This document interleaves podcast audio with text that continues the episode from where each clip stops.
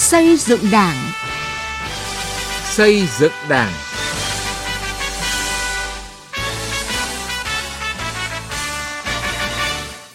Kính chào quý vị và các bạn.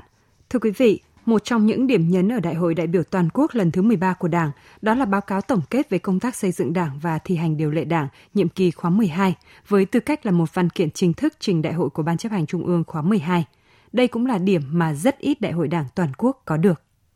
Nếu trước đây, tại các đại hội, nội dung xây dựng Đảng thường được đề cập trong báo cáo chính trị hoặc gắn với tổng kết hai mươi năm đổi mới hay với nhiều sự kiện khác.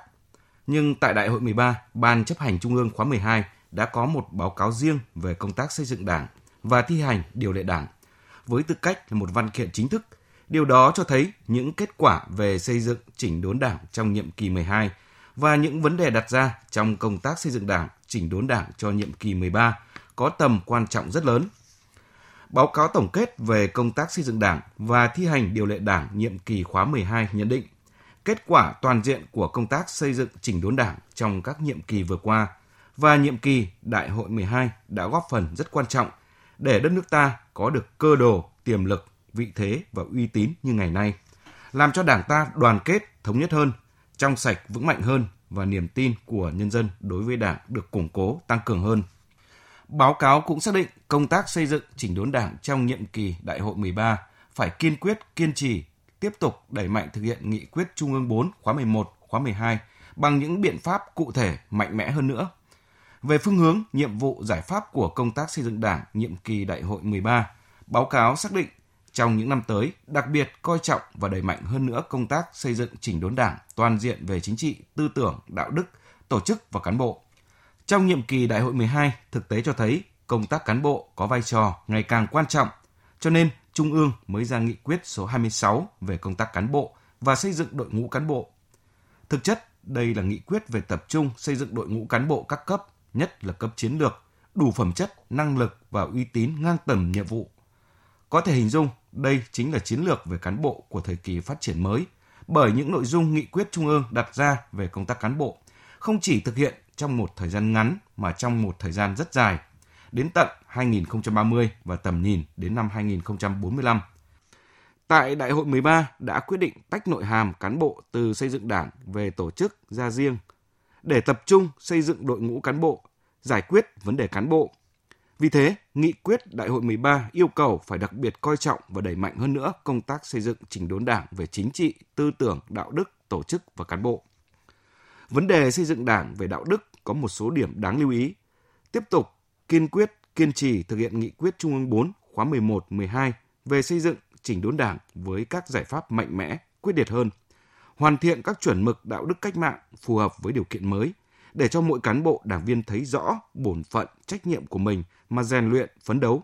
nêu cao danh dự, lòng tự trọng của mỗi người. Đặc biệt nhấn mạnh trách nhiệm nêu gương, nhất là người đứng đầu. Đại hội lần này có đưa ra giải pháp khắc phục tư tưởng trì trệ, sợ sệt, lo lắng, không dám làm. Văn kiện nêu rõ là phải giữ vững kỷ luật, kỷ cương trong thực thi công vụ, đồng thời có cơ chế khuyến khích bảo vệ những cán bộ đảng viên dám nghĩ, dám nói, dám làm, dám chịu trách nhiệm, dám đương đầu với khó khăn, thách thức, quyết liệt trong hành động, dám đổi mới sáng tạo vì lợi ích chung. Từ nghị quyết đến cuộc sống.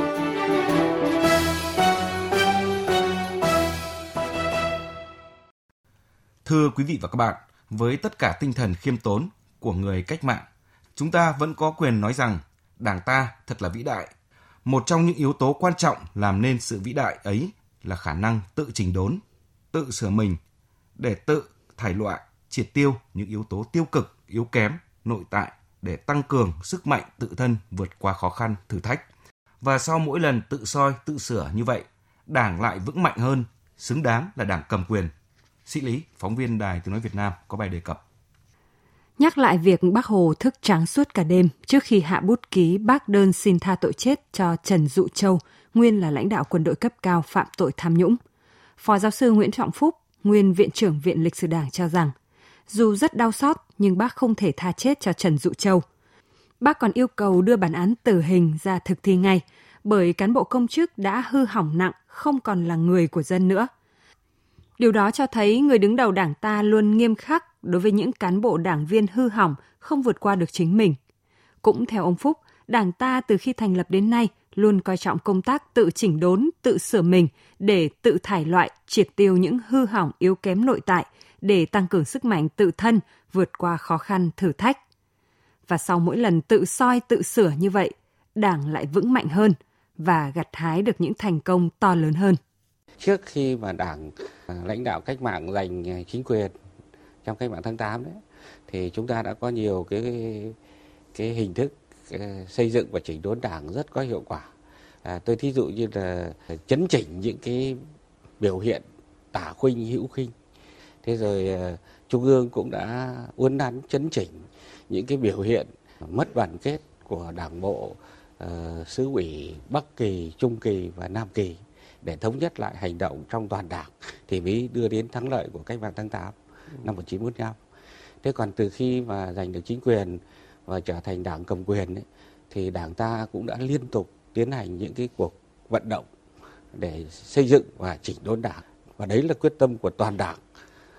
và cũng là mong muốn của toàn thể nhân dân. Nhờ tự chỉ trích, Đảng đã trở nên mạnh mẽ hơn và đến năm một nghìn chín trăm bốn mươi lăm, một Đảng mới thành lập được mười lăm năm đã lãnh đạo nhân dân thực hiện công cuộc cách mạng tháng tám, lập nên nước Việt Nam Dân Chủ Cộng Hòa, nhà nước công nông đầu tiên ở Đông Nam Á. Khi cuộc kháng chiến chống Pháp chuẩn bị đi vào giai đoạn quyết định, Đảng ta đã phát động phong trào chỉnh huấn trong Đảng và trong quân đội để siết chặt đội ngũ, củng cố quyết tâm. Và kết quả là chúng ta đã giành thắng lợi với đỉnh cao là chiến thắng Điện Biên Phủ. Tiếp tục dòng chảy đó, chúng ta đã làm nên đại thắng mùa xuân năm một nghìn chín trăm bảy mươi lăm, thống nhất đất nước. Bước vào thời kỳ đổi mới, bên cạnh những kỳ tích đạt được trong lãnh đạo phát triển kinh tế xã hội, một bộ phận không nhỏ cán bộ đảng viên rơi vào tình trạng xa dân, suy thoái tư tưởng chính trị, đạo đức, lối sống. Đảng ta đã ra nghị quyết Trung ương sáu lần hai về một số vấn đề cơ bản và cấp bách trong công tác xây dựng Đảng và triển khai cuộc vận động xây dựng chỉnh đốn Đảng, thực hiện tự phê bình và phê bình. Sau một thời gian triển khai thực hiện, tình trạng suy thoái không những không được đẩy lùi mà còn diễn biến theo chiều hướng nghiêm trọng hơn, đe dọa trực tiếp đến sự tồn vong của Đảng, của chế độ và đất nước. Một lần nữa, Đảng ta đứng lên khởi xướng và lãnh đạo công cuộc cải cách, đổi mới chính mình là tự gột rửa mình, thanh lọc đội ngũ để nâng cao sức chiến đấu của Đảng. Với quyết tâm chính trị cao, Ban chấp hành Trung ương khóa mười hai đã ban hành bốn nghị quyết và một quy định để lãnh đạo thực hiện nhiệm vụ then chốt là xây dựng Đảng. Bộ Chính trị, Ban Bí thư đã ban hành một trăm hai mươi tư văn bản, nghị quyết, chỉ thị, kết luận, quy định, quy chế, kế hoạch, hướng dẫn về công tác xây dựng Đảng. Theo giáo sư tiến sĩ khoa học Phan Xuân Sơn, Học viện Chính trị Quốc gia Hồ Chí Minh, Đảng ta đã thực hiện nhiều đợt chỉnh đốn Đảng, nhưng chưa bao giờ chúng ta làm quyết liệt, có trọng tâm, trọng điểm với nhiều giải pháp đồng bộ như trong nhiệm kỳ khóa mười hai này.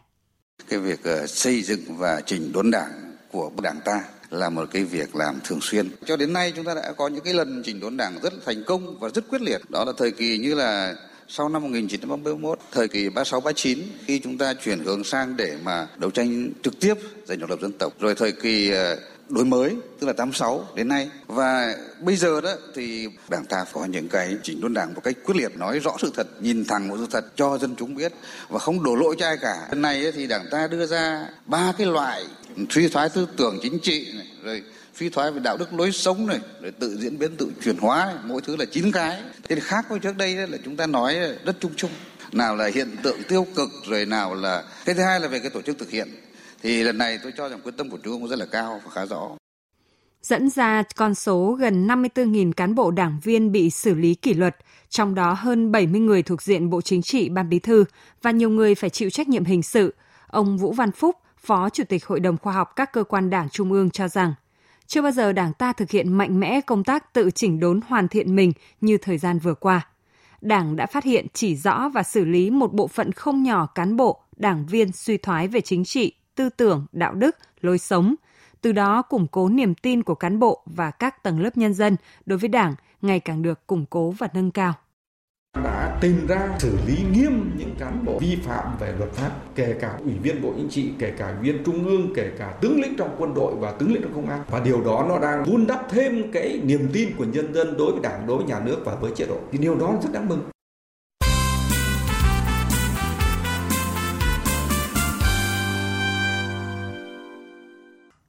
Thưa quý vị và các bạn, rõ ràng trong suốt chiều dài lịch sử của mình, Đảng ta luôn tự đổi mới, chỉnh đốn mình để xứng đáng là một đảng cầm quyền, lãnh đạo toàn diện đất nước. Xây dựng chỉnh đốn đảng trong sạch vững mạnh luôn là nhiệm vụ then chốt và là mục tiêu xuyên suốt nhất quán của Đảng trong mọi giai đoạn. Bởi kết quả của công tác này quyết định trực tiếp đến sức mạnh, uy tín và sự tồn vong của Đảng, sự sống còn của chế độ và sự phát triển của đất nước, cũng như niềm tin của nhân dân vào Đảng. Tuy nhiên, mỗi giai đoạn có những nội dung công việc tiến hành khác nhau. Chúng ta cùng tìm hiểu công tác xây dựng Đảng theo tinh thần nghị quyết Đại hội mười ba, có những điểm gì mới và những vấn đề cần quan tâm, qua bài viết của Tiến Anh, phóng viên Đài Tiếng Nói Việt Nam. Ông Nguyễn Đức Hà, nguyên vụ trưởng vụ tổ chức cơ sở Đảng, Ban Tổ chức Trung ương nhận định, tăng cường xây dựng chỉnh đốn Đảng và hệ thống chính trị trong sạch vững mạnh không chỉ là thành tố đầu tiên trong chủ đề của Đại hội mười ba, mà còn là quan điểm chỉ đạo mục tiêu định hướng của Đảng trong giai đoạn sắp tới về công tác này. Việc Đảng ta coi công tác xây dựng chỉnh đốn Đảng ở vị trí then chốt và xứng tầm như tại Đại hội mười ba vừa là sự kế thừa của các nhiệm kỳ trước đó, nhưng đồng thời cũng có những bổ sung phát triển để đáp ứng yêu cầu trong tình hình mới. Đại hội mười ba đã khẳng định trong những năm tới phải trọng hơn nữa công tác xây dựng chỉnh đốn Đảng. Chính vì vậy cho nên là sáu cái nhiệm vụ trọng tâm, thì nhiệm vụ trọng tâm thứ nhất là phải tập trung vào công tác xây dựng chỉnh đốn Đảng. Tất nhiên lần này có bổ sung thêm là gì? Không chỉ có xây dựng chỉnh đốn Đảng trong sạch vững mạnh mà còn phải xây dựng chỉnh đốn Đảng và hệ thống chính trị trong sạch vững mạnh toàn diện. Theo Phó Giáo sư Tiến sĩ Nguyễn Văn Giảng, Viện Nghiên cứu Lịch sử Đảng, nghị quyết Đại hội mười ba, Đảng cũng đặt vấn đề phải xây dựng nhà nước pháp quyền xã hội chủ nghĩa và hệ thống chính trị trong sạch vững mạnh toàn diện, song hành cùng mục tiêu xây dựng Đảng trong sạch vững mạnh toàn diện. Đây không chỉ là chủ trương mới so với Đại hội mười ba và nhiều đại hội trước đó. Nội dung này là rất đúng và trúng với một Đảng lãnh đạo cầm quyền hiện nay, bởi sự trong sạch vững mạnh của Đảng gắn liền với sự trong sạch vững mạnh của cả hệ thống chính trị, năng lực lãnh đạo, sức chiến đấu của Đảng gắn liền với hiệu lực, hiệu quả quản lý của nhà nước và hoạt động của Mặt trận Tổ quốc và các đoàn thể chính trị xã hội. Trong hệ thống chính trị của chúng ta là ba bộ phận rất rõ, đó là Đảng, nhà nước, mặt trận và các đoàn thể. Thì đấy là ba cái cái cái cái tổ chức tạo nên cái thế chân kiềng, mà nếu như ba cái tổ chức này vững mạnh, thực hiện tốt chức năng nhiệm vụ của nhau thì sẽ tạo hệ thống chính trị vững mạnh, và do đó sẽ thực hiện tốt cái cái cái cái đường lối chính sách của Đảng và phát triển đất nước cũng như quản lý điều hành đất nước tốt hơn. Bên cạnh yêu cầu về nâng cao năng lực lãnh đạo và sức chiến đấu của Đảng, Nghị quyết Đại hội đại biểu toàn quốc lần thứ mười ba của Đảng đặt vấn đề xây dựng nhà nước pháp quyền và xây dựng hệ thống chính trị trong sạch vững mạnh. Song hành với nó, Đảng ta cũng lần đầu tiên đặt vấn đề nâng cao năng lực cầm quyền của Đảng. Đây chính là những điểm mới trong công tác xây dựng Đảng. Nó được kế thừa từ các nhiệm kỳ trước đó, nhưng đồng thời có bổ sung phát triển để phù hợp với những yêu cầu từ thực tiễn đang đặt ra đối với công tác xây dựng Đảng. Phó Giáo sư, Tiến sĩ Vũ Văn Phúc, Phó Chủ tịch Hội đồng Khoa học các cơ quan trung ương cho rằng Đại hội mười ba này còn nhấn thêm ý là phải nâng cao năng lực cầm quyền của Đảng. Tức là Đảng phải nắm nhà nước, vừa lãnh đạo vừa nắm quyền nhà nước, vừa lãnh đạo vừa nắm quyền điều hành, xây dựng, phát triển đất nước và bảo vệ Tổ quốc Việt Nam xã hội chủ nghĩa. Như vậy là Đảng không chỉ là lãnh đạo thông qua chủ trương đường lối, Đảng không chỉ lãnh đạo thông qua tổ chức và đội ngũ cán bộ, mà Đảng còn trực tiếp cầm quyền lãnh đạo, cầm quyền điều hành đất nước. Tất nhiên là Đảng không làm thay nhà nước, nhưng mà Đảng phải vừa lãnh đạo nhưng mà vừa phải cầm quyền thông qua tổ chức và thông qua đội ngũ cán bộ đảng viên của mình. Bình luận về chủ trương này, nhiều ý kiến cho rằng việc đưa thành tố xây dựng hệ thống chính trị ngang hàng với nhiệm vụ xây dựng Đảng vào báo cáo chính trị và nghị quyết Đại hội mười ba thể hiện sự phát triển nhận thức mới của Đảng về mối quan hệ giữa xây dựng Đảng, xây dựng hệ thống chính trị. Đây là định hướng quan trọng giúp các cấp ủy, tổ chức Đảng ý thức và thực hành tốt hơn việc xây dựng Đảng vững mạnh. Đồng thời, xây dựng nhà nước cùng các tổ chức chính trị cũng phải vững mạnh. Bởi Đảng cầm quyền lãnh đạo toàn diện với nhà nước, các tổ chức chính trị và toàn xã hội, nhưng Đảng không bao biện làm thay. Đảng lãnh đạo bằng hoạch định chính sách, đường lối, tổ chức bộ máy, bằng đào tạo, bồi dưỡng, bố trí đội ngũ cán bộ. Vì vậy, bên cạnh Đảng luôn tự chỉnh đốn xây dựng để trong sạch vững mạnh, thì các cơ quan nhà nước, các tổ chức chính trị cũng phải tự mình chỉnh đốn để nâng cao hiệu quả thực thi nhiệm vụ. hơn một tháng sau khi Đại hội mười ba thành công. Phát biểu tại phiên bế mạc Hội nghị Trung ương hai, Tổng Bí thư, Chủ tịch nước Nguyễn Phú Trọng đề nghị đưa vào chương trình làm việc toàn khóa của Trung ương những vấn đề lớn quan trọng và cần thiết nhất, phù hợp với chức năng, nhiệm vụ và thẩm quyền của Ban Chấp hành Trung ương. Trong đó, xây dựng chỉnh đốn Đảng là một nội dung quan trọng. Ưu tiên cho những vấn đề bức xúc, khó khăn cần tháo gỡ giải quyết, những khâu cần đột phá, những nhiệm vụ trọng yếu như tiếp tục đẩy mạnh xây dựng chỉnh đốn Đảng, xây dựng nhà nước pháp quyền xã hội chủ nghĩa và hệ thống chính trị toàn diện, trong sạch, vững mạnh. Có thể khẳng định rằng công tác xây dựng chỉnh đốn Đảng trong thời gian vừa qua đã đạt được những kết quả toàn diện, giúp Đảng ta đoàn kết thống nhất và trong sạch vững mạnh hơn. Niềm tin của nhân dân đối với Đảng được củng cố và tăng cường hơn. Kết quả này cùng với những quyết sách mới của Đảng được đề ra tại Đại hội mười ba sẽ tạo nền tảng vững chắc để công việc then chốt của Đảng sẽ tiếp tục đạt được những kết quả toàn diện hơn nữa trong thời gian tới. Đây không chỉ là nhiệm vụ, là mục tiêu của Đảng, mà còn là mong đợi và khát vọng của nhân dân. Học tập và làm theo Bác.